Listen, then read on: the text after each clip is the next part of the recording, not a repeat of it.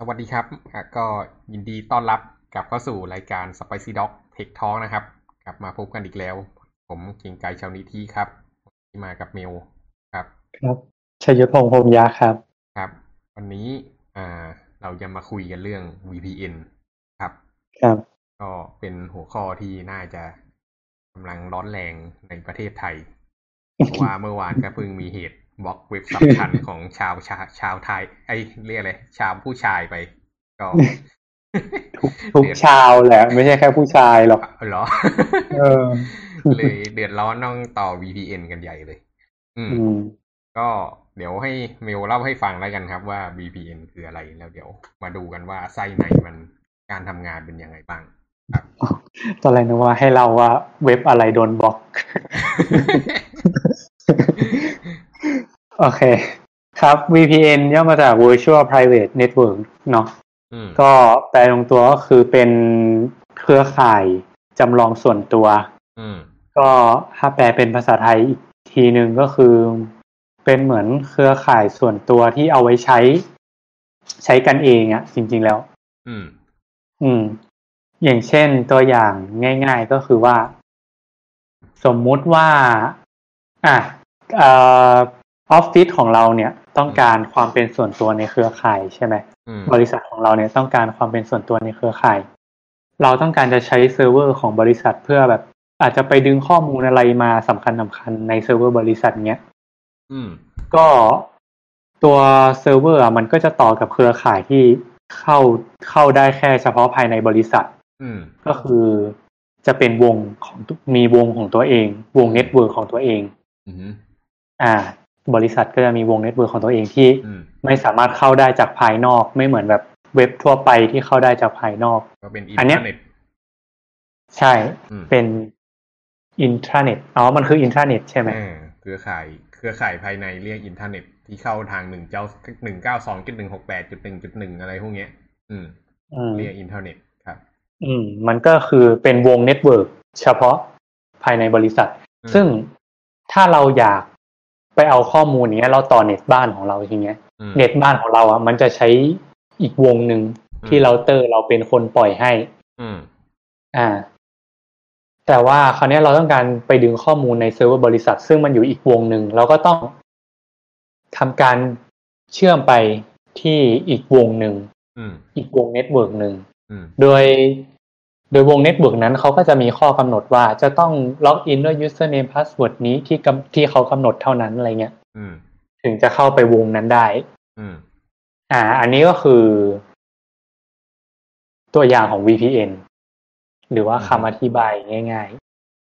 อืมๆอือฮึก็คราวนี้ยังไง ก็จะพี่แกปจะเสริมเลยไหมหรือว่า โอเคงั้นเดี๋ยวเสริมหน่อยแล้วกัน คือครับอ่า คอมคอมพิวเตอร์เราเนี่ยอ่าหลังจากที่เราคุยเรื่องการเชื่อมต่ออะไรกันไปอะนะ สุดท้ายแล้วมันก็จะมีวงเน็ตเวิร์กอืม ซึ่งอินเทอร์เน็ตเนี่ยเป็นวงใหญ่ที่สุด แล้วพอเรามาอยู่ข้างในเราเตอร์ของเราเนี่ย อยู่ข้างในบ้านเนี่ย มันจะมี Public IP อันหนึ่งที่เราเตอร์มันใช้ต่ออินเทอร์เน็ต แต่ความเป็นจริงแล้วอุปกรณ์ในบ้านมีหลายตัวอืมสิ่งที่มันทำก็คืออ่า มันก็จะแจก IP ภายในให้ เวลาเครื่องภายในจะสื่อสารหากันก็ใช้ IP ภายในอืมแล้วอืมถ้าเรามีอีกวงหนึ่งก็อย่างที่เมลบอกเนะว่าเราอยากจะเข้าเน็ตเวิร์กนั้นได้ด้วย จะทำยังไง เราก็ให้มันจำลองเน็ตเวิร์กสองวงมาไว้ในเครื่องเรา อืม โดยการเข้าผ่านสิ่งที่เรียกว่า VPN นี่แหละ มันก็อืมชัดๆอยู่แล้ว virtual ก็คือจำลอง private ส่วนตัว network อืม ก็คือข่ายอืม virtual network เพราะฉะนั้นน่ะ หลังจากที่เราต่อ VPN เนี่ย เราจะเข้าได้ network ของอีกวงหนึ่งด้วย อืม network อีกวงหนึ่งอาจจะเป็นหนึ่งเก้าสองจุดหนึ่งหกแปดจุดสองจุด x อะไรเงี้ย พอเราต่อปุ๊บเราก็จะเข้าได้ทั้งสองวง ถ้าเกิดวิ่งไปทางจุดสองมันก็จะวิ่งผ่าน VPN ถ้าเข้าทางจุดหนึ่งมันก็จะวิ่งวิ่งวิ่งทางปกติ อืม ซึ่งอ่าไอการส่งพาสเวิร์ดเนี่ยเอออ่าอาจจะเป็นสิ่งที่ไม่ปลอดภัยเนอะอ่า ปกติ VPN เขาจะใช้ key กันอ๋ออีกเรื่องหนึ่งก็คือ VPN มันเกิดขึ้นมาได้ไง VPN จริง ๆ มัน VPN ชื่อจริง ๆ มันเป็น Network แต่ว่าจริง ๆ มันคือซอฟต์แวร์ประเภทหนึ่ง เป็นซอฟต์แวร์เซิร์ฟเวอร์ประเภทหนึ่ง ที่ทำหน้าที่เป็นอ่า เป็นเป็นอย่างที่ว่าแหละ ก็คือจำลองเน็ตเวิร์กขึ้นมา อืม มันก็จะมีหลายประเภท อ่า อะไรนะ ประเภทแรกเขาเรียกอะไร PPTP หรือ I I IP PP อะไรสักอย่าง อืม ก็มันเรียกอะไร เป็นเหมือนแบบ point to point อะ ก็คือมีเซิร์ฟเวอร์ VPN อยู่ตัวหนึ่งแล้วก็ต่อเข้าไปใช้ username password อย่างที่เมลว่า ซึ่งอันเนี้ยมันจะไม่ได้เข้ารหัสอะไร ยากมากมาย แค่ username password ผ่านก็พอ แล้ว traffic ก็วิ่งตามปกติ แต่ทีเนี้ยมันไม่ปลอดภัยไงเออคือถ้ามันไม่เข้ารหัสเนี่ย มันก็ใครมาดักก็ได้ มันก็มีสิ่งที่เรียกว่า IPsec ขึ้นมา อืม อะไรพวกนี้ก็จะเป็นโปรโตคอลที่มันสูงขึ้นมา แต่ว่า อ่าที่ได้รับความนิยมกันตอนหลังเนี่ย ที่ setup เซิร์ฟเวอร์กันเอง ส่วนใหญ่จะใช้สิ่งที่เรียกว่า Open VPN ซึ่งก็เป็นซอฟต์แวร์ตัวหนึ่งที่อ่า ทำ VPN ตรงนี้แหละครับ แต่ว่าไอ้ Open VPN เนี่ยแทนที่มันจะใช้อ่า username password เนี่ย มันทำการ generate key pair ก็คือ public key private key อืมคือ private key อะมันเก็บ อ่า เดี๋ยวนะ มันจะเก็บทีนี้มันจะเก็บ public key ของแต่ละคนน่ะ เอาไว้ในเครื่องมัน แล้วมันจะ generate private key ให้ อืม แล้วก็ เราจะต้องส่ง private key อันเนี้ยไปที่เครื่องปลายทาง อืม แล้วก็ที่เครื่องปลายทางอะ เวลาจะล็อกอินเข้าไปก็คือ ใช้ private key อันเนี้ยในการ authenticate เหมือนกับ SSH เลย อืม ครับ ก็ทีเนี้ยพอ authenticate กันด้วย private key อันเนี้ย แล้วก็คือถ้า private key ถูกต้องก็คือ credential ผ่านก็ใช้งานได้ ครับ อืม ก็ตอนนี้ก็มักจะเป็นนี้ ทีเนี้ยไอเซิร์ฟเวอร์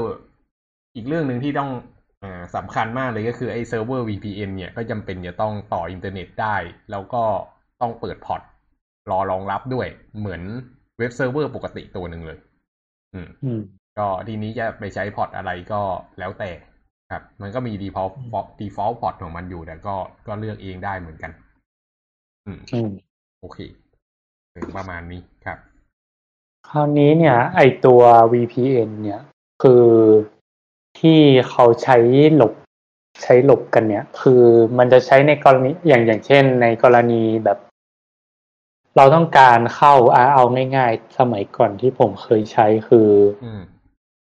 สมมติเราจะดูเว็บบางเว็บของต่างประเทศอย่างเงี้ย เราจะโดนบล็อกด้วย ด้วยปัญหาบางอย่าง ไม่รู้เหมือนกันคือ อาจจะเป็นเน็ต เจ้าของเน็ตอินอะไร เจ้าของอินเทอร์เน็ตบล็อกอะไรเงี้ยอืมบล็อกเว็บนั้นอืมอืมไม่ให้เข้าหรือว่าแบบรัฐบาลบล็อกไว้อะไรเงี้ยอืมอืมเออหรือว่าฝั่งตรงข้าม เอ้ยไม่ใช่ปลายทางเขาบล็อก ไม่ให้ไอพีที่มาจากประเทศเราอะเข้าได้ อืมครับอ่า ก็มันก็ต้องใช้ VPN ในการหลบหลีกอืมใช่ไหมครับเพราะว่าตัว VPN เนี่ยมัน อย่างเช่นสมมติเราต้องการดูเว็บแบบว่าต้องการดูแบบดูบอลหรือว่าดูกีฬาต่างๆเนี้ยอืมอ่า บางบางทีมันเข้าเราเข้าตรงๆไม่ได้ เราก็จะต้องเข้า VPN โดยที่ VPN ที่เราไปเข้าอะ มันควรจะเป็น VPN ที่วงของ VPN นั้นน่ะ อยู่ในประเทศที่อนุญาตให้เข้าเว็บนั้นได้ อืม อืม เพราะว่ามันจะเหมือนกับว่าเราอะจำลองให้ตัวเองอะไปอยู่ประเทศนั้น อืม แล้วเซิร์ฟเวอร์ปลายทางที่เราต้องการเข้าอะมันเขาก็จะมองว่า เราไม่ได้อยู่ไทยละ เราอยู่ที่ประเทศนั้น อืมอืมมันจะเป็นลักษณะของการมุดท่อ เป็นพวกขอมนะผุดเข้าอืมลงลงอีกดำดินจากที่หนึ่งไปโผล่อีกที่หนึ่งอืมอืมครับใช่ ก็มันก็เหมือนเป็นการปลอมแปลงตัวตนหน่อยๆใช่ไหมอืมใช่ อืมคือแทนที่อ่า แทนที่จะใช้เราเตอร์เราออกไปตรงๆ ไปหาเซิร์ฟเวอร์ ซึ่งเซิร์ฟเวอร์มันบล็อกเนอะครับเราก็มุดด้วยโปรโตคอลพิเศษ ซึ่งอืมไอ้ท่อที่ว่าเนี่ยที่บอกว่ามันเป็นท่ออะ เพราะว่ามันทำการเข้ารหัสข้อมูลของเราอืมอืมความเป็นจริงอะ อินเทอร์เน็ตของเราเรามีสิทธิ์จะต่อไปที่ไหนก็ได้ มันเป็นเครือข่ายคอมพิวเตอร์ อืมอืมแต่ว่า อ่า ถ้าเกิดเราไม่เข้ารหัสเขาก็เขาก็จะรู้ว่าเราส่งอะไรไป แต่พอเป็นลักษณะของ VPN เนี่ย คือมันมีการเข้ารหัสเกิดขึ้น แล้วอืมทีเนี้ยไอ้พวก ISP อะไรที่เป็นคนส่ง network เนี่ย มันก็ไม่รู้อะไร มันก็แค่ส่งอ่าแพ็กเกจไว้ให้เรา ครับอืมแล้วพอไปถึงปลายทางปลายทางก็คือ VPN server เนี่ยก็แกะ message ออกมา แล้วก็ทำการสื่อสารให้กับเรา แล้วพออืมเขาได้ข้อมูลมา เขาก็มุดท่อกลับมาให้เรา อืมอืมมันก็เลยไปทะลุที่นั่นที่นี่ได้ สมัยก่อนอืมนี่เยอะมากเอาไว้ซื้อสติกเกอร์ไลน์ยุคที่ไลน์ใหม่ ๆ แล้วแบบ มันแพงใช่ไหมเออไลน์ไลน์มันอ๋อไลน์แจกฟรีแต่ใช่ปะเออสติกเกอร์มันแจกแต่ในญี่ปุ่นอะไรพวกเนี้ยอืมอืมบางทีไปดูพวกเครื่องโทรศัพท์ของผู้หญิงเนี่ยก็จะเห็น app Open VPN อยู่ ผมก็แบบแบบเฮ้ย อะไรวะไอ้คนพวกนี้ทำไมมันใช้ Open VPN กันด้วยวะเออเพิ่งมาค้นพบว่า อ๋อ มันใช้ไปซื้อสติกเกอร์กัน อืมอืม แต่ว่าข้อควรระวังก็คือไม่ควรเข้าเซิร์ฟเวอร์ VPN มั่วเนาะอืม เพราะว่าบาง VPN บางเจ้าอะอืมที่เปิดให้อะเขาก็ไม่อาจจะไม่มีการเข้ารหัส อืม อืม หรือว่าก็คือถ้าพอไม่เข้ารหัสอย่างเงี้ย ก็คือเราสามารถโดน man in the middle ได้ก็คือมีคนมาดักระหว่างทางแล้วเอาข้อมูลเราไป อืม อืม อีกอย่างคือ VPN บางเจ้าข้อควรระวังก็คือเขาอาจจะมีการเข้ารหัส แต่ว่าตอนที่เขาเอาข้อมูลเราไปอะเขาแกะข้อมูลแล้วดูข้อมูลเราได้ใช่เขาอาจจะแกะไปเขาอาจจะแอบอ่านปลายทางก็เป็นไปได้อืมใช่เจ้าของ VPN นะสามารถดูข้อมูลเราได้ ซึ่งอืมถ้าเป็นคนดีก็แล้วไป แต่ถ้าเจ้าของอืม VPN นั้นนะเป็นคนไม่ดีอย่างเงี้ย อาจจะเก็บอืมข้อมูลเราไว้แล้วเอาไปใช้อย่างอื่นก็เป็นไปได้ อืมครับ อืม แต่ก็ฉะนั้นก็ต้องอีกอย่างหนึ่งอืมก็คือมันก็ยังพอไว้ใจได้ระดับหนึ่ง เพราะว่า HTTPS เนี่ย มันก็มีการ check certificate อยู่แล้วอะนะ ว่าไอ้ certificate ที่มันได้มาจากเว็บไอ้อยากจากเว็บไซต์เนี่ย มันมันถูกทรายมาถูกต้องหรือไม่ คือสุดท้ายอืมถ้าเกิด อ่า certificate มันยังเขียวอยู่อะ ก็ค่อนข้างจะมั่นใจได้ว่าคง คงไม่โดน man in the middle หรอก อย่างมากก็อาจจะแค่โดนเก็บข้อมูลเอาไว้เฉยๆ แต่มันก็ถอดไม่ได้อยู่ดีครับในณวันนี้นะไม่แน่อีกร้อยปีมันอาจจะถอดได้ อืมเออถ้าสมมติว่าเราล็อกอินผ่าน VPN อย่างเงี้ยหมายถึงว่า เราไป login เฟซเราเข้า VPN แล้วเราล็อกอิน Facebook อย่างเงี้ยอืมเจ้าของ VPN นะเขาจะรู้ username password เราปะไม่รู้ เพราะว่าแมสเซจที่เราส่งให้เขาถูก encrypt แล้วด้วย HTTPS อืมอืม VPN น่ะ มันถ้าเกิดย้อนไปที่ OSI อะมันไม่ใช่เลมันไม่ได้อยู่หนึ่งในนั้นเลย VPN จริง ๆ ก็อยู่ VPN มันคือเลเวลเจ็ดนะ อืมอืมครับ ก็คือมันมันครอบเลเวลเจ็ดขึ้นมาอีกชั้นหนึ่งอะอืมแสดงว่าตอนเราสื่อสารเนี่ย คือเราอย่างเช่นเราเข้า Facebook อะเราเข้ารหัสด้วยด้วยการคุยกับ Facebook ส่วนตัว อืม อืม คือเรา เราส่งรหัสให้ Facebook Facebook ส่งรหัสให้เราอะไรเงี้ย แล้วเราก็อ๋อเราเราใช้ Public Key ของ Facebook ใช่ไหม ในการเข้ารหัส ใช่ใช่อืมฉะนั้นเวลาส่งผ่าน VPN VPN ก็มองอะไรไม่เห็นใช่เพราะว่าข้อมูลถูกเข้ารหัสถูกใช่ไหมก็ก็ก็เข้าเออก็ถอดไม่ได้อยู่ดีครับ อืมถูกต้อง เพราะฉะนั้นก็ยังยังพอจะปลอดภัยอยู่แหละอืม อืม อืม อืม ก็ อืม ตามนั้นโอเคมันค่อนข้างสั้นนะ VPN นะอ๋อไม่เออสั้นหรอก มีให้เราอีกเยอะ จะรู้ว่ามันอืมยาวขนาดไหนอ่าโอเค อ่ะ VPN นั่นก็เรื่องหนึ่งอืม แต่ประเด็นก็คือหลาย ๆ คนจะได้ยินคำว่า proxy อืมอืม proxy เนี่ย มันมี proxy ของทางคือ prox forward proxy กับ reverse proxy ไอ้ reverse อืม proxy เนี่ย อ่า เอาไว้ทำเซิร์ฟเวอร์ ของเราเองใช้รีอ่าใช้ทำ proxy ภายใน แต่ proxy อีกประเภทเนี่ยเขาเรียกว่า forward proxy มันเป็นอืม proxy ที่เอาไว้ดำดินไปโผล่อีกที่หนึ่งอืมอืมซึ่งอ่าไอ้ forward proxy เนี่ย สภาพมันเป็นเหมือนคล้ายๆ VPN เลย ถ้าหลายๆคนสังเกตดู forward proxy ตัวหนึ่งที่ชัดเจนมากเลยคือ SSH อืม สังเกตดูว่าหลังจากที่เรา SSH เข้าไปโผล่ที่เครื่องปลายทางแล้วอะ เราก็สามารถเข้า network ใด ๆ ของปลายทางได้เหมือนกันโดยใช้เครื่องนั้นถูกปะอืมเออความเป็นจริง SSH เนี่ยมีโหมดหนึ่งที่มันเอาไว้ทำอ่าเรียกว่าอะไร มันเอาไว้ทำ tunnel อืม tunnel ก็คือทำท่อเนี่ย อืม อืม ก็เราสามารถเอา SSH เอ้ย เราสามารถต่อ อ่า proxy เข้าไปหาที่ SSH server ตรงนั้นได้ แล้วก็ใช้อืม network ตรงนั้นแทน อืม ซึ่งลักษณะตรงเนี้ยก็จะคล้ายๆ VPN เหมือนกัน แต่ว่ามันเป็น proxy อืม แล้วก็ proxy อีกตัวหนึ่งที่คนค่อนข้างจะอ่าอาจจะเคยได้ยินกันบ้างก็คือ HTTP proxy อืมอืมอันนี้ก็ใช้แอปที่ชื่ออ่า Squid เนอะ Squid ไอปลาหมึกเนี่ย อืม ก็อืม Squid ก็เป็น HTTP proxy ตัวหนึ่ง สมัยก่อนที่เน็ตช้าๆเนี่ย อ่า ตามโรงเรียนเนี่ยแอดมินเขาก็จะตั้ง Squid proxy เอาไว้เพื่อเอาไว้ cache ข้อมูลอืมอืม เวลาที่จะต่อ network ก็คือต้องต่อผ่าน Squid proxy เท่านั้น แล้ว traffic ทั้งหมดก็จะวิ่งผ่าน Squid อืม อืม ก็อันนี้ก็เป็น อ่า เรียกอะไร เป็น forward proxy เหมือนกัน ทีเนี้ยอืมคนก็จะสงสัยว่า อ่า proxy กับ VPN ต่างกันยังไง อืม ก็ นี่ก็ นี่ก็ตอบยาก เพราะว่า เพราะว่าก็พยายามจะตอบแล้วก็ยังตอบไม่ได้เหมือนกัน อืม proxy มันเหมือนเป็นตัวแทนที่ส่งต่อให้เราอะ่ะ อืม แต่ VPN มันจะเน้นเรื่องการใช้เครือข่ายอีกฝั่งหนึ่ง แต่ว่าถ้าถ้าเออถ้าเกิดจะบอกมันก็เป็นอย่างนั้นแหละ ก็คือ proxy มันเกิดขึ้นมาเพื่อส่งข้อมูลข้ามไปอีกฝั่งหนึ่งเพื่อเพื่อเพื่อเพื่อส่งจะไปเฉยๆอะ อืม แต่ว่า VPN อะ จริง ๆ เกิดขึ้นมาเพื่อจะใช้เครือข่ายตรงนั้นด้วย อืมอืมแต่ด้วยความที่ตอนหลังมันมีเรื่อง Single Gateway มันมีเรื่องการบล็อกของรัฐบาลหาเหวอะไรเงี้ย VPN มันก็เลยถูกเอามาใช้ในจุดประสงค์ที่คล้ายๆกับ Proxy ด้วย อืม อืม มันก็เลยค่อนข้างจะคาบเกี่ยวกัน อืม แต่ที่อยากจะบอกอืมก็คือ อ่า อ่า Proxy เนี่ยเป็น subset ของ VPN ครับ อืม โอเค เคยเคยใช้ไหมแล้วตอน Proxy เคยเคยใช้ตอน Windows XP ถ้าจำไม่ผิด อืม อืม ไปเซตตรงอินเทอร์เน็ต ใช่นั่นแหละ Internet Option อืมอืมฮะตรงแถวแถว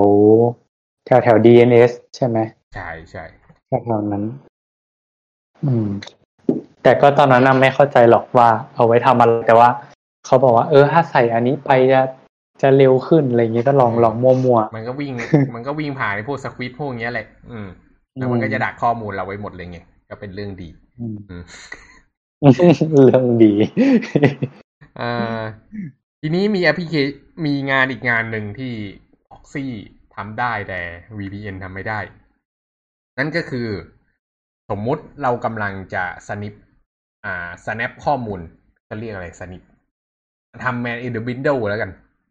สมมุติอืมเรากำลังจะทำ man in the middle โทรศัพท์มือถือของเรา เรามีแอปอืมอยู่หนึ่งแอป เนี่ย ที่มันส่งข้อมูลอ่า ไปหาเซิร์ฟเวอร์สักเซิร์ฟเวอร์หนึ่ง สมมุติเป็นแอปอะไรดี สมมุติเป็นแอปการไฟฟ้าแล้วกัน อืมอืมแล้วมันสามารถดู stat ย้อนหลังได้ว่าเราใช้ไฟแต่ละเดือนเท่าไหร่อืมเกิดเราอยากจะรู้ขึ้นมาว่าเอ้ยมันรีเควสไปที่ URL เอ้ยมันรีเควสไปที่ API URL ไหนนะ อืม ด้วยความที่ไอ้ Android หรือ iOS เนี่ย เราไม่สามารถ ถ้าเราไม่ได้ root มันอะเราไม่สามารถไปแกะ traffic มันได้ถูกปะอืมทีเนี้ยอืมเราก็ตั้งเครื่องคอมพิวเตอร์ของเราให้เป็น proxy server อืมแล้วก็สั่งให้โทรศัพท์มือถือของเราอะต่อผ่าน proxy นี้อืมอืมเวลา traffic วิ่งเนี่ย มันก็จะวิ่งผ่าน อ่า วิ่งผ่านคอมพิวเตอร์ของเรา เราก็จะดักได้ว่า มือถือเนี่ย ติดต่อไปหาใครบ้าง อืม อืม แต่ทีเนี้ยด้วยความที่มันเป็น HTTPS มันก็เลยมีปัญหา อืม เพราะว่า HTTPS มันเข้ารหัสเราก็แกะไม่ได้ วิธีการก็คือเราก็ต้องทำ man in the middle มือถือตัวเอง อืม โดยการ generate certificate ปลอมขึ้นมาอันหนึ่งอืม แล้วก็เอาฝังลงไปในมือถือ ก็คือส่งไอ้ certificate ตัวนั้นอะไปให้มือถือใช้ แล้วก็อืมบอกมือถือว่าให้เชื่อ certificate ตัวนี้ ทีเนี้ยอืมเวลาที่โทรศัพท์มันสื่อสารมาหาเราเนี่ยแทนที่มันจะใช้ไอ้ certificate ต้นทางอะทีเนี้ยมันก็จะใช้ certificate ใหม่ที่เราให้ไปอืมอืม แล้วไอ้ฝั่งคอมพิวเตอร์เราก็เลยสามารถแกะข้อมูลได้ มันก็จะทำให้เรารู้ว่าตกลงแล้วแอปพลิเคชันนั้นน่ะ คุยอะไรกับเซิร์ฟเวอร์บ้าง เราก็จะรู้หมดเลยผ่าน URL โทคุงโทเค็นเห็นหมดครับ แสดงว่าคอมเราเป็นคนคุยกับปลายทางเองใช่ไหมใช่คอมเราเป็นคนคุยกับปลายทาง อันเนี้ยก็คือการทำ man in the middle นั่นแหละอืมอืมครับ อืม VPN มาหา proxy แหละ ซึ่งงานเนี้ยอ้าว VPN ไม่สามารถทำได้ อันนี้เป็นงานของ proxy อืม อืม ครับ อืม อืม คราวนี้อ่าโอเค อืม เราจะคุยอะไรกันต่อ อ๋อโอเคเออเออเออสั้นมากอันนี้ โอเค มีมีมีมีมีเตรียมมาอีกอ่าประเด็นก็คือ โอเค ตอนเนี้ยก็คือเราสื่อสารไปเนี่ย มันประเด็นก็คือมันมันวิ่งไปฮอปเดียวเนอะแทนที่เราจะวิ่งไป เรียกอะไร คือสมมุติเรารู้อยู่อะว่า VPN มัน IP เนี้ยมันเป็น VPN ยอดนิยม สมมุติหนึ่งจุดหนึ่งจุดหนึ่งจุดหนึ่งเนี่ยอืม เราต่อเข้าไปปุ๊บมันก็รู้เลยว่า อ๋อไอ้นี่ยังใช้ VPN นี่หว่า อืมอืมแล้วถ้าเกิดอยากจะ secure อย่างนั้น secure มากกว่านั้นจะทำยังไง อืมอืม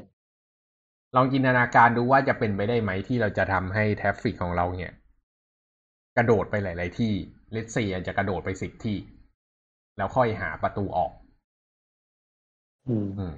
คือปัญหาคืองี้สมมุติเราส่ง VPN เราส่งแทฟฟิกวิ่งไปที่ IP เนี่ย แล้ว IP นี้มันก็สื่อสารเนี่ย อืม ถ้าเกิดสามารถดักได้ทั้งสองทางอะ ดักข้อมูลได้ทั้งสองทาง ก็คือต้นทางกับปลายทางเนี่ย มันก็จะรู้ มันก็จะพยายามมันก็จะสามารถพอเดาได้เลยใช่ไหมว่าเราไปสื่อสารที่ไหน อืมอืม แต่ถ้าเกิดเรากระโดดไปหลาย ๆ ที่เลย กระโดดไปทั่วโลกเก้า hop สิบ hop เนี่ยกระโดดไปบนเซิร์ฟเวอร์หลาย ๆ ตัวอืมทีเนี้ยมันก็จะยากมากในการแกะรอยตาม อืม อันเนี้ยก็เป็น network ที่มีชื่อเรียกว่า Tor หรือ TOR อืมอืมหรืออีกคน อ่า อีกฝั่งหนึ่งชื่อเล่นมันชื่อ Onion เนอะก็คือหัวหอม อืมอืมสิ่งที่เกิดขึ้นกับ network เนี้ยก็คือ แทนที่มันจะต่อเป็น VPN ธรรมดาเว้ยอืมมันจะ list network ทั้งหมด ที่ให้บริการออกมา ซึ่งไอ้ network เนี่ย แม้แต่เครื่องเราเองอะ ก็สามารถขึ้นไปให้บริการตรงนี้ได้เหมือนกัน อืมเราก็สามารถเข้าเป็นเป็นหนึ่งในเครือข่ายของ Tor ได้ครับ ทีเนี้ยอืมพอมัน อ่าได้ network ออกมาปุ๊บ มันก็ generate routing ให้ let's say เราบอกว่าจะกระโดดสิบ hop อืม มันก็จะบอกว่า hop ที่หนึ่งกระโดดไปที่นี่ hop ที่สองกระโดดไปที่นี่ hop ที่สามกระโดดไปที่นี่ แล้วแต่ละ hop อะมันก็จะมี public key ของมันมา มีการเข้ารหัสของแต่ละอันอืมอืม message ที่เราจะส่งไปเนี่ย มันจะถูกเข้ารหัสด้วย hop ที่ hop ปลายทางก่อนhop ที่สิบแล้วก็เก้าแปดเจ็ดหกห้าสี่สามสองหนึ่ง อืมอืม ด้วย key ที่แตกต่างกันของแต่ละ hop อืมพอเราเข้าครบครบสิบ hop แล้วเนี่ย เราก็ส่ง message ของเราไปให้ hop ที่หนึ่ง hop ที่หนึ่งก็แกะออกมา เพราะ hop อืมเพราะว่า message มันอันอันสุดท้ายก็คือ hop ตัวเองใช่ป่ะเออมันก็ใช่แกะได้ แล้วมันก็จะรู้ว่า อ๋อ ต้องส่งไปให้ hop ที่สองก็คือคนนั้นต่อ อะมันก็ส่งไปที่ hop ที่สอง hop ที่สองก็แกะแกะแกะแกะแกะไปเรื่อยๆ จนกระทั่งถึง hop ที่สิบ hop ที่สิบก็แกะอีกทีหนึ่งแล้ว hop ที่สิบก็สื่อสารปลายทางให้พอ hop ที่สิบได้ปลายทางปุ๊บ hop ที่สิบก็จับการ pack package เหมือนกัน แล้วก็ส่งกลับมาทางเดิมอืมทีเนี้ย network ทั้งหมดแม่งจะวิ่งกันแบบมหาศาลมากอะ่ะ อืม แล้วมันจะไม่รู้เลยว่าใครอะ่ะ จริง ๆ แล้วใครสื่อสารไปหาใครกันแน่อืมมันจะรู้แค่ว่า เฮ้ยเก้ามันสื่อสารไปหาสิบนี่ แต่เมสเซจที่ส่งออกไปจากสิบอะเป็นของใครไม่รู้ เพราะว่าสิบก็คุยกับหลายคนเก้าก็คุยกับหลายคนแปะก็คุยกับหลายคน อืม มันจะแกะรอยยากมาก อืม แล้วเก้ากับสิบอะทำไมมันไม่ท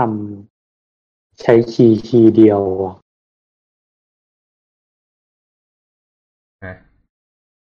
key key เดียวยังไงนะไม่ใช่ key key เดียวในการคุยกันทำไมต้องใช้ public key กับ private key ไม่คือ ไม่คือเอ้ยเสียงสะท้อน อ่า เดี๋ยวนะ อ่าทำไมมันใช้คีย์เดียวคือจริงๆไอ้เรื่องเขียนเนี้ยก็ไม่ไม่ชัวร์เหมือนกันแต่ปกติมันก็ควรจะเป็นอย่างนี้ก็คือต้องใช้ Public Key Private Key อ่าอืมคือแต่ละหอบแบบมันควรจะถือ private key ของตัวเองไว้ แล้วก็ส่ง public key ให้คนอื่น หรือความเป็นจริงมันอาจจะสร้างคีย์เฉพาะมาสำหรับแพ็กเกจนั้นเลยก็เป็นไม่ได้อืมอืม อันนี้ยังไม่ค่อยเข้าใจคำถามว่าทำไมมันต้องใช้ key เดียวกันแปลว่าอะไร ก็ในเมื่อมันคุยกันบ่อยอะทำไมไม่ใช้ key เดียวไปเลยทำไมต้องแจก public key แล้วแบบมาแกะ ใช้ key เดียวมันก็แกะง่ายสิ ใช้ key เดียวอะเก้าก็แกะ message ของสิบได้เหมือนกันนะสิกะ ทั้งเก้าทั้งสิบก็แกะ message เดียวกันก็ได้ถูกปะถ้ามันเป็นคีย์เดียวกันอะแต่มันก็ต้องส่งหากันอยู่แล้วไง ใช่ไหมโอเค แปลว่ายังคลาดเคลื่อนอยู่ คือคนที่อยู่ตรงกลางอะ ก็คือโหนดที่หนึ่งถึงเก้าเนี่ย จะไม่รู้เลยว่าต้นทางส่งแมสเซจอะไรแมสเซจจริง ๆ อะอืมแล้วไม่รู้ด้วยว่าส่งไปหาใครอื มันจะรู้แค่แมสเซจเนี้ย จะต้องส่งต่อให้ใครครับอืม เพราะฉะนั้นมันจะต้องทำให้ไอ้สิ่งที่อยู่ข้างในอะ แกะได้เฉพาะของตัวมันเองเท่านั้น อืม มันก็จะปลอดภัยกว่าถูกถูกไหมใช่เพราะว่าถ้า อืม อืม เพราะว่าถ้าตอนไม่งั้นตอนส่งมันก็จะมีโอกาสที่ดักเอาคีย์ได้ คือสมมุไม่ตินะจสมมุติสิบโหนดเนี่ย สมมุติสิบโหนดเราบอกว่าเราใช้คีย์เดียวกัน ถ้าจะส่งอย่างนั้นก็ไม่ต้องเข้ารหัสเลยก็ได้อืมำไม่คืออย่างถ้าสมมุติว่าทำไมมันไม่ใช้ HTTPS คุยกันล่ะ มันก็อาจจะใช้โปรโตคอลอะไรคล้ายๆ TPS ก็ได้ การเข้ารก็หัคืสอมันเป็นเรื่องหนึ่ง มันเป็นไปได้ไหมว่ามันอาจจะเปิด เปิดไอ TCP อะ หรือว่าเปิดแบบ เปิดท่ออะให้แบบ คือคุยกันครั้งแรกแล้วครั้งถัดไปคือแบบ ไม่ต้องแบบไอ้นี่แล้ว สมมติว่าแบบผมต้องคุยกับพี่แก๊ปสองคนอย่างเงี้ยอืม คือถ้าจะมานั่งแบบเข้ารหัสถอดรหัสทุกครั้งอย่างเงี้ย มันก็จะเสียเวลาใช่ไหมเพราะเรารู้ว่าเราต้องคุยกันอยู่แล้วยังไง เราก็เปิดท่อที่ใช้สำหรับเราสองคนอย่างเดียว แล้วคนที่มาดักตรงกลางระหว่างท่อถ้าเกิดมันรู้คีย์ล่ะอืมก็ก็คืออันเนี้ย คือเพื่อความซีเคียวที่สุดก็คือ ถึงแม้รู้คีย์ก็ถอดไม่ได้อย่างงี้ใช่ไหม ใช่ ถ้าเกิดจะรู้ว่าต้องรู้ทั้งเก้าทั้งเก้าทั้งสิบหอบนั่นน่ะ อืม โอเค ก็ต้องรู้ทั้งทางเลย รู้อันใดอันหนึ่งคือไม่มีประโยชน์ ครับ อืม อืม อืมอันนี้ก็คือทอโอเคถามว่าอืมทอเขาไปใช้อะไรกัน ทอเขาก็เป็นเครือข่ายที่ปลอดภัยสุดๆเลย อืม ก็คือเวลาต่อเนี่ยเราจะกระโดดไปโผล่ที่ไหนเนี่ยก็ จริง ๆ มันก็เลือกได้กันนะแต่ส่วนใหญ่มันก็จะกระโดดไปแบบไกลมากหลายฮอปอืม แล้วก็มันก็จะนานนิดนึงไหมอ่า แทบแบนด์วิดต์มันจะน้อยกว่ามาก มันต้องวิ่งหลายที่อืมอืมแต่ทีเนี้ยด้วยความที่มันปลอดภัยมาก มันก็เลยถูกเอามาใช้ในพวกเครือข่ายที่อ่าทำเรื่องผิดกฎหมายต่าง ๆ อืม อืม อย่างเช่นพวกเว็บแฮกเกอร์ ชุมชนแฮกเกอร์อะไรพวกเนี้ย เวลามันตั้งเนี่ยแทนที่มันตั้งอินเทอร์เน็ตปกติ มันก็ไปตั้งเซิร์ฟเวอร์ แล้วก็ต่อเข้าเครือข่าย Tor เปิดตัวเองให้เป็นเซิร์ฟเวอร์ แล้วก็สร้างโดเมนอันหนึ่งของตัวเองชื่อ Onion ขึ้นมาอืมอืมแล้วทีเนี้ยคนที่อยู่ในเครือข่าย Tor มันก็จะมีระบบ network มีระบบระบบ DNS ของมันอยู่อะ อืมอืมก็จะสามารถเข้าหาเว็บไซต์นี้ได้ ผ่านทางเครือข่าย Tor เท่านั้น ไม่สามารถเข้าหาทางอินเทอร์เน็ตปกติได้อืมอืม นอกจากวงแฮกเกอร์ แล้วก็มีพวกวงอ่า ที่ทำอะไรผิดกฎหมายอื่น ๆ อีก อย่างเช่น พวกขายภาพโปเด็ก อืมอืมหรือผู้ก่อการร้าย ก็อืมเคยเข้าไปเที่ยวรอบหนึ่งเหมือนกัน ก็ไอ้พวกคลิปตัดคงตัดคอก็อยู่ในเนี้ยแหละอืมอืม แล้วก็ปล่อยกันบนเนี้ย ก็อืมก็ ก็มีอะไรหลาย ๆ อย่าง อืม บนสิ่งนี้เขาเรียกว่า dark web อืมอืมครับ ก็เป็นสถานที่อันมืดมิดของอินเทอร์เน็ต ครับ ก็มีอืมมีอะไรหลายอย่างอยู่ในนั้นเหมือนกัน แต่ก็เป็นไม่ได้ก็อย่าไปเข้าเลยส่วนใหญ่ไม่ค่อยมีอะไรดีๆหรอก อืมเออคือส่วนใหญ่เขาใช้บิตคอยน์เนาะในการแลกเปลี่ยน เอ่อบิตคอยน์นั่นเป็นคนละเรื่องกัน อืม เอ่อ แต่แต่เดี๋ยวก่อนจะเข้าบิตคอยก็จะบอกก็คือจริง ๆ มีอีกแอปพลิเคชันหนึ่งที่ทำท่าว่าจะมีประโยชน์หน่อยก็คือพวกสายลับ อืม พวกอืมสายลับต่างๆ เวลาจะสื่อสารกันบางทีก็ไม่ใช้เครือข่ายทอเหมือนกัน แต่แทนที่จะส่งกันปกติเขาก็มีการเข้ารหัสของเขากันอีกครั้งหนึ่งอืมครับ อ่าอืมทีเนี้ยไอ้พูดถึงเรื่องบิตคอยก็คือมันเป็นเรื่อง อ่าไอ้ ผิดกฎหมายอะไรพวกนี้นะ ซึ่งจริงๆบิตคอยน์มันไม่ได้เกี่ยวกับความผิดกฎหมายนะผิดบิตคอยน์มันเป็นแค่ POC ก็คือ Proof of Concept ของอืมบล็อกเชนเฉยๆว่ามันสามารถเอามาใช้กับ currency ได้ กับการอืมแลกเปลี่ยนได้ แต่ด้วยความที่มันมีความเป็น anonymous อะก็คือใครจะสร้าง wallet แล้วก็สามารถโอนหา wallet อะไรก็ได้เนี่ย แล้วมันแบบมีความ secure ของมันเนี่ยอืมมันก็เลยถูกเอามาใช้ ในการซื้อสิ่งผิดกฎหมาย เพราะว่ามันทำให้ไม่สามารถ track ได้อืมอืมสมมติแบบเราเป็นเจ้าของอ่า ransomware สักตัวหนึ่งอืมเราก็ปล่อย ransomware ออกไปเนี่ย เราก็ย่อมไม่อยากให้ใครก็ตามที่ติดรู้อยู่แล้วว่าเราเป็นใครถูกปะอืมอืมเราก็เลยรับเงินผ่านทางบิตคอยน์ถ้ามันโอนเข้ามาก็คือโอเค เราก็ได้รับเงินไอ้คนที่โอนก็ไม่รู้ว่าโอนให้ใครหรอก แต่รู้มันอืมเวิร์กอะอืม ทีเนี้ย เวลาที่จะเอาบิตคอยน์ไปใช้ก็ต้องเอาไปหมุนข้างในตลาดมืดๆเนี่ยแหละ อืม อืม เพราะว่าจะเอามาหมุนข้างบนก็ลำบากอืมอืม ทีนี้มันก็จะมี host บาง host ที่แบบมันก็ใช้บิตคอยน์ได้เหมือนกัน หรือไอ้พวกแฮกกงแฮกเกอร์อะไรพวกเนี้ย มันก็จะไปซื้อ อ่า ไปไปไปซื้อ อ่า พวกโพสติ้งจากเว็บพวกนี้ได้ อืม ครับ อืม อืมฮึอืมเนี่ยก็ออนเนียนหรือทอเนี่ยก็อารมณ์คล้ายๆ VPN เหมือนกันแต่ว่ามันเป็นขาสายส่งให้สีเขียวอย่างเดียวเนอะอืม อืมครับ จริง ๆ มันมีเรื่องอื่นอีก อย่างเช่นที่เขาบอกว่า ใช้รีโซ Google อย่างนี้คือยังไง ใช้ดีโซ Google อะไร ใช้อะไรอะ DNS หรือปะเออ DNS on TLS TLS อะไรเงี้ย อ๋อ อืมอ่าฮะ เอาเดี๋ยวเอาตัวอย่างนี้ก่อน เขาบอกว่า อ่าง่าย ๆ สมมติว่า ถ้าเว็บโดนบล็อกอย่างเงี้ย ในอืมประเทศอย่างเงี้ยอืมเอาเว็บไปวางบน Google Translate แล้วมันเข้าได้ อันเนี้ยมันใช้วิธีไหน อ่า อันเนี้ยอารมณ์คล้ายๆ proxy ก็คือเราให้คนที่ request เว็บแทนที่จะเป็นเราอะแต่เป็นเว็บเซิร์ฟเวอร์ของ Google Translate ไง อืม อืม อันนี้มันเรียกว่ารีโซป่ะ ไม่ใช่ อันนี้เรียกว่าเว็บ proxy อืม อืม เว็บ proxy กับ HTTP proxy อะคนละอย่างกันนะ เว็บ proxy คือเปิดหน้าเว็บไซต์มาหน้าหนึ่ง แล้วก็สั่งให้มันไป request result ออกมา แล้วก็เอามาแสดงผลบนหน้าเว็บเดิมตรงนั้นน่ะ อันนี้เรียกเว็บ proxy อืม อืม ซึ่งสมัยก่อนพี่เองก็มีเหตุต้องใช้บ่อยเหมือนกัน เพราะว่าก็ก็อย่างที่รู้ไอ้ประเทศไทยบางทีมันก็บล็อก เราก็อืมไปตั้งอ่าเว็บ proxy ไว้ที่ต่างประเทศเราก็เข้าไปใช้ได้โดยง่าย เพราะว่ามันไม่ต้องตั้งอ่าเรียกอะไร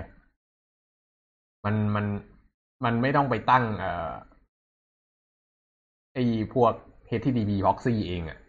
คือการไปตั้ง HTTP proxy เองเนี่ยมันต้องลงไปติดตั้งระดับเซิร์ฟเวอร์ไง แต่เว็บ proxy เนี่ยบางทีมันเป็นแค่สคริปต์ PHP ไฟล์เดียวเงี้ยเอาไปวางแล้วก็อืมใช้งานได้แหละ อืม ก็อืมก็เลยไปใช้บนแชร์โฮสต์ได้ อืม ก็คือหลักการก็คือเราต่อเข้าเว็บ proxy ใช่ไหมอืม แล้วมันก็จะไป เว็บมันก็จะไปเอาข้อมูลมาให้เรา ใช่ อืม อืม มันก็เป็นพ็อกซี่ชนิดหนึ่งเหมือนกัน อือฮึอืมแล้ว Google DNS นี่คืออะไรอะ การตั้ง Cloudflare และ Google DNS อ่า DNS คืออะไรกันแหมอธิบายที่ DNS คืออะไร DNS ก็คือใช้แบบใช้ map IP กับ Domain Name ถูกไหมอือฮึอ่า อย่างเช่น อย่างเช่นว่าปกติแล้วอะ เซิร์ฟเวอร์มันจะมีเลข IP ของมันใช่ปะอืม แต่ว่าการจะมานั่งจำแบบ การจะมานั่งจำเลข IP ว่าจะเข้าเว็บนี้ต้องเข้า IP นี้อย่างเงี้ย มันก็ยากอืมเออเขาก็เลยทำแบบให้มันง่าย ๆ ก็คือตั้ง domain name ขึ้นมาอืมหรือว่าตั้งชื่อขึ้นมานั่นแหละอืมเออ แล้วถ้าเราเข้าผ่านชื่อเนี้ย มันก็จะเข้าไปที่เซิร์ฟเวอร์นั้นให้เองอืมโดยเราไม่ต้องจำเลข IP อือฮึซึ่งการ การที่เราจะเข้าเข้าเว็บ เอ้ยเข้าตามชื่อเนี้ยแล้วมันจะไปที่เครื่องนั้นได้อะอืมมันก็จะต้องมีเครื่องเครื่องหนึ่งที่ทำการตรวจสอบว่า ถ้าเข้าด้วยชื่อเนี้ยจะต้องไปที่เซิร์ฟเวอร์ไหนอืมหรือว่าเข้าเข้าไปที่ IP ไหนอืมก็คือตัว DNS ถูกไหมอืมครับซึ่งอืม DNS เนี่ยจริงๆเป็นหัวข้ออีกหัวหัวข้อหนึ่งที่พูดพูดกันได้ทั้งแบบเป็นชั่วโมงอะนะ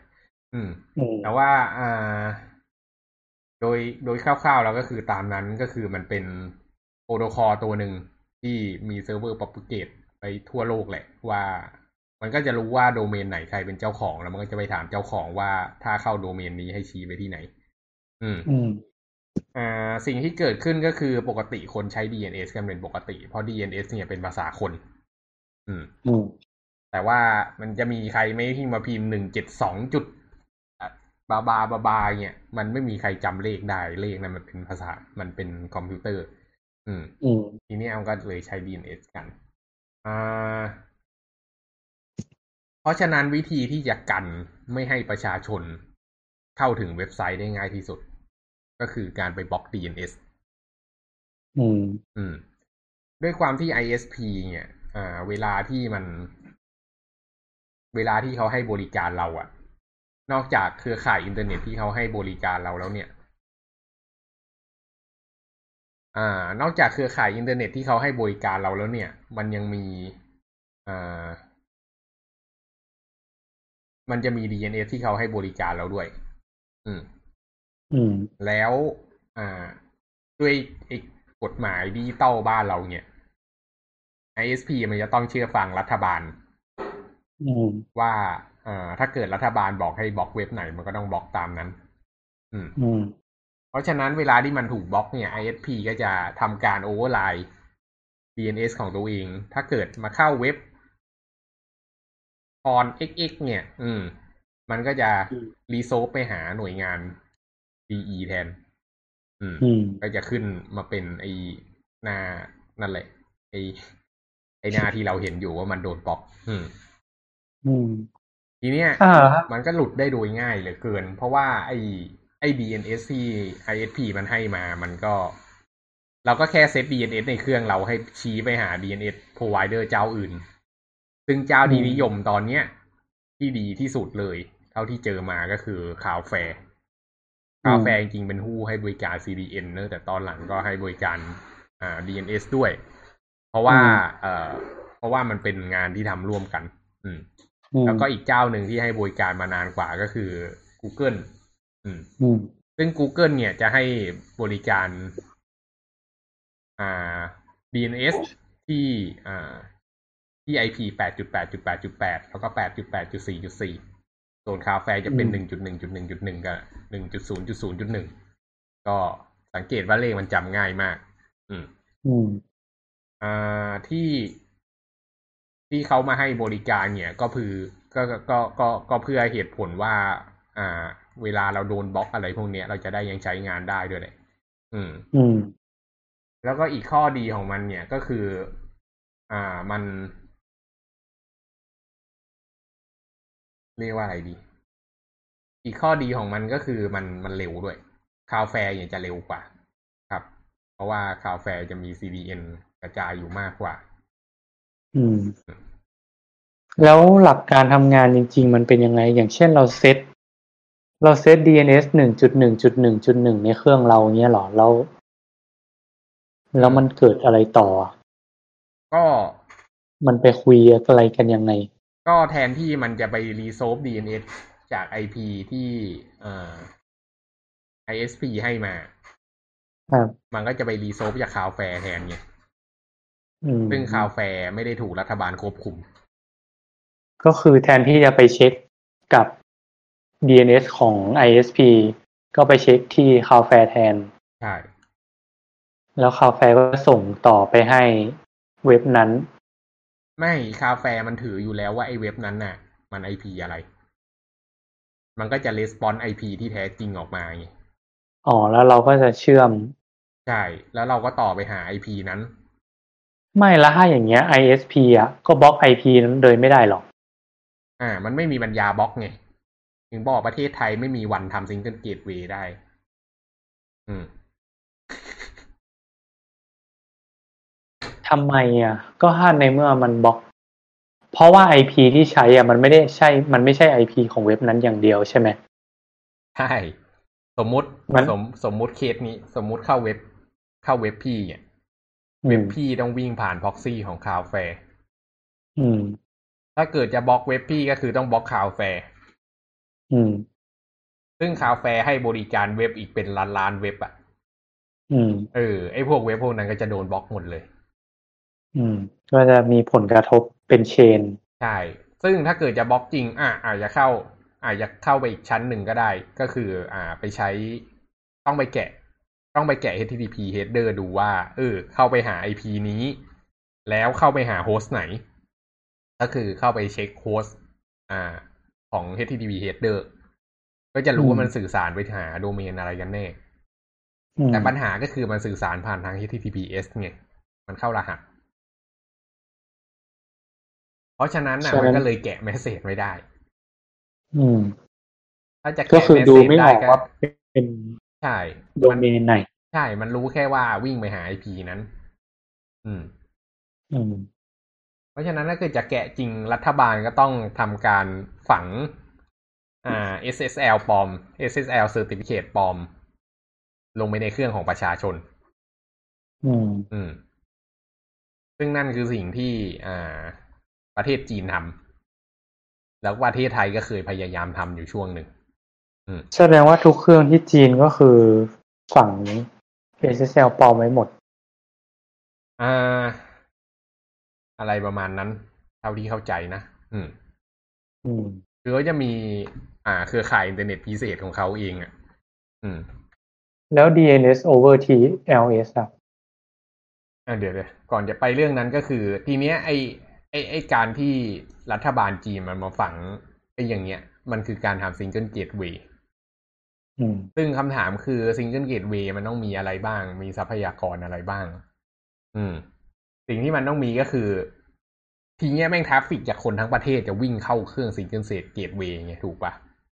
อืม แม่งจะเยอะมหาศาลขนาดไหนลองคิดดู อืม ก็มีความเป็นไปได้ที่จะล่มปล่อย อืม ก็เนื่องถ้าจากเครื่องไม่เยอะพอเนื่องจากจีนเขาเทพอะนะเขาก็ทำได้ แต่อืมดูจากความสามารถของประเทศไทยของเราแล้วนี่ ไม่คิดว่าจะสามารถทำได้แน่นอนครับ อือืมมประเทศจีนเขาทำได้ถึงขนาดที่ว่าพิมพ์ อ่า พิมพ์ keyword อย่างบางคำอะ อย่างเช่น อ่า ไอ้จัตุจัตุรัสจัตุรัสแดงอะไรพวกเนี้ยอืมอืมก็ถ้าเกิดมี result นี้โผล่ขึ้นมาบนหน้าเว็บอะก็คือเป็นจะเป็นคำที่ถูกเซ็นเซอร์ ถูกเปลี่ยนเป็นคำอื่นไปเลย อืม อืม เพราะฉะนั้นแม่งแปลว่ารัฐบาลมันอ่าแทรกแซงถึงระดับการเข้ารหัส อืม อืม แต่ต่อให้ยังไงก็ตามอะ มันก็มี VPN ที่ทะลุไอไฟวอลของจีนได้อยู่ดี ครับ อืมอืมเออถ้าเขาจะทะลุเขาก็ต้องไปเข้าเชื่อม VPN เนาะใช่เขาก็ต้องเชื่อม VPN ก็ ก็ก็คุยผ่าน VPN แทน ใช่ มันก็ยังมีทาง มันก็ยังมีทางที่เขาก็ปล่อยออกมา ไม่งั้นนักวิจัยจีนก็คงจะแบบ อยู่แต่ในโลกของจีนไม่ได้พัฒนาอืมอืมทุกวันนี้เวลาคนทำงานในจีนกันเขาก็ใช้ VPN กันทั้งนั้นแหละ อืม อืมครับแต่โดย default ก็คือประชาชนโซนใหญ่มันก็ทำไม่เป็นไง มันก็ใช้อืมตามเท่าที่มันมีครับอืมทีนี้ก็ อ่า ทีนี้มันมีอีกประเด็นหนึ่งเรื่อง DNS คือ DNS ปกติเนี่ย มันไม่ได้มีการเข้ารหัส มันก็เหมือน HTTP เนี่ยแหละอืมทีเนี้ยเวลาที่สื่อสารไป แล้วมันเกิดมี man in the middle ขึ้นมา อืม ก็จะมีปัญหาเกิดขึ้น อืมอืมเรา request ไปว่าจะเอา IP ของเว็บเนี้ย อืมอืมแต่ปรากฏว่า ไอ้ขาส่งกลับมาดันโดน man in the middle บอกว่าจริงๆ แล้วมันคือ IP ให้ไปเข้า IP ปลอมแทน แล้วเว็บอืมเบราว์เซอร์เราก็เชื่อ มันก็จะหลุดอืมไปไอ้ IP ปลอมแทน แล้วบางทีแม่งไอ้เว็บปลอมนั่นก็เป็น HTTP ธรรมดาอะไรเงี้ยอืม มันก็จะเข้าไปได้แบบงงๆอะอืม เรากลายเป็น victimใช่ อันเนี้ยเขาเรียกว่า DNS poisoning ก็คือการอ่าการวางยาพิษผ่านทาง DNS อะนะ ซึ่งอืมสามารถทำได้บนไอ้นี่เลยทีเดียว บนบนเราเตอร์ของเราเนี่ยแหละ อืมอืมเราก็ตั้ง DNS ขึ้นมาที่คอมพิวเตอร์ของเราข้างใน local อืมอืม แล้วก็ไปเปลี่ยนในเราเตอร์ให้มันชี้เข้าหาเครื่องเราเนี่ย เราก็สามารถ poison ทุกคนข้างในบริษัทได้ อืม อืมทีเนี้ยคำถามคือทำยังไงให้มันปลอดภัย ก็ก็ทำเหมือน HTTP เลยก็คือเอา TLS มาครอบอืม ก็ทีนี้ไอ DNS server ปกติที่แบบแค่ถามตอบผ่านทาง UDP โง่ๆเนี่ยอืม มันก็จะเปลี่ยนเป็นอ่ามันก็จะเปลี่ยนเป็นการต้อง handshake กันก่อน ถึงจะคุยกันได้ ก็จะมีอืมการเข้ารหัสอืมซึ่งมันแน่นอนมันก็จะเปลือง traffic มากขึ้น เปลืองเวลามากขึ้น เปลืองทรัพยากรการประมวลผลมากขึ้น แต่มันก็ช่วยให้ปลอดภัย ครับ อืม อืม ก็เยอะแล้วนะอืมเดี๋ยวจะโอเวอร์โหลดนี่บอกแล้วมันมีอะไรให้คุยเรื่องนี้อืมครับอืมอืมก็อันนี้ก็เป็นเรื่อง security อีกครั้งหนึ่ง เป็นเรื่อง network security เนอะอืมครับอ่าทีนี้มาดูกัน ครั้งต่อไปเราจะคุยอะไรกันดี อืม HTTP สามไหม HTTP สามอืม ก็จะคุยกันว่ามัน improve ขึ้นมายังไงบ้างอะไรอย่างนี้ใช่ปะครับได้ก็ก็น่าจะต้องไล่ยังไง HTTP หนึ่งเลยเนอะอืมมาสองมาสามอืมครับอืมได้เพราะว่ามันมีเรื่องแฮนด์เชคอะไรด้วยเดี๋ยวเราอาจจะต้องคุยเพิ่ม ได้ได้อันนี้น่าครัจะบต้องไปอ่านมาด้วยเหมือนกัน อืมครับไม่แน่ เราอาจจะลงเรื่อง HTTP แล้วเดี๋ยวก็อาจจะไปตะลุยเว็บเบราว์เซอร์ ไปตะลุยการทำเว็บกันเลย ก็อืมยาวๆไปเกี่ยวกับเว็บ อืม ครับ เว็บนี้คุยกันเป็นสิบตอนยังไม่จบเลย อืมอืมโอเค โอเค งั้นวันนี้ก็ครับประมาณเท่านี้เนอะครับ ครับ ก็ ก็เรียกอะไรกล่าวจบปิดรายการใช่ไหม อะไรดี ก็ขอบคุณผู้ฟังทุกท่าน แล้วก็ขอจากกันแต่เพียงเท่านี้ โอเค ครับโอเคครับสวัสดีครับ ครับสวัสดีครับ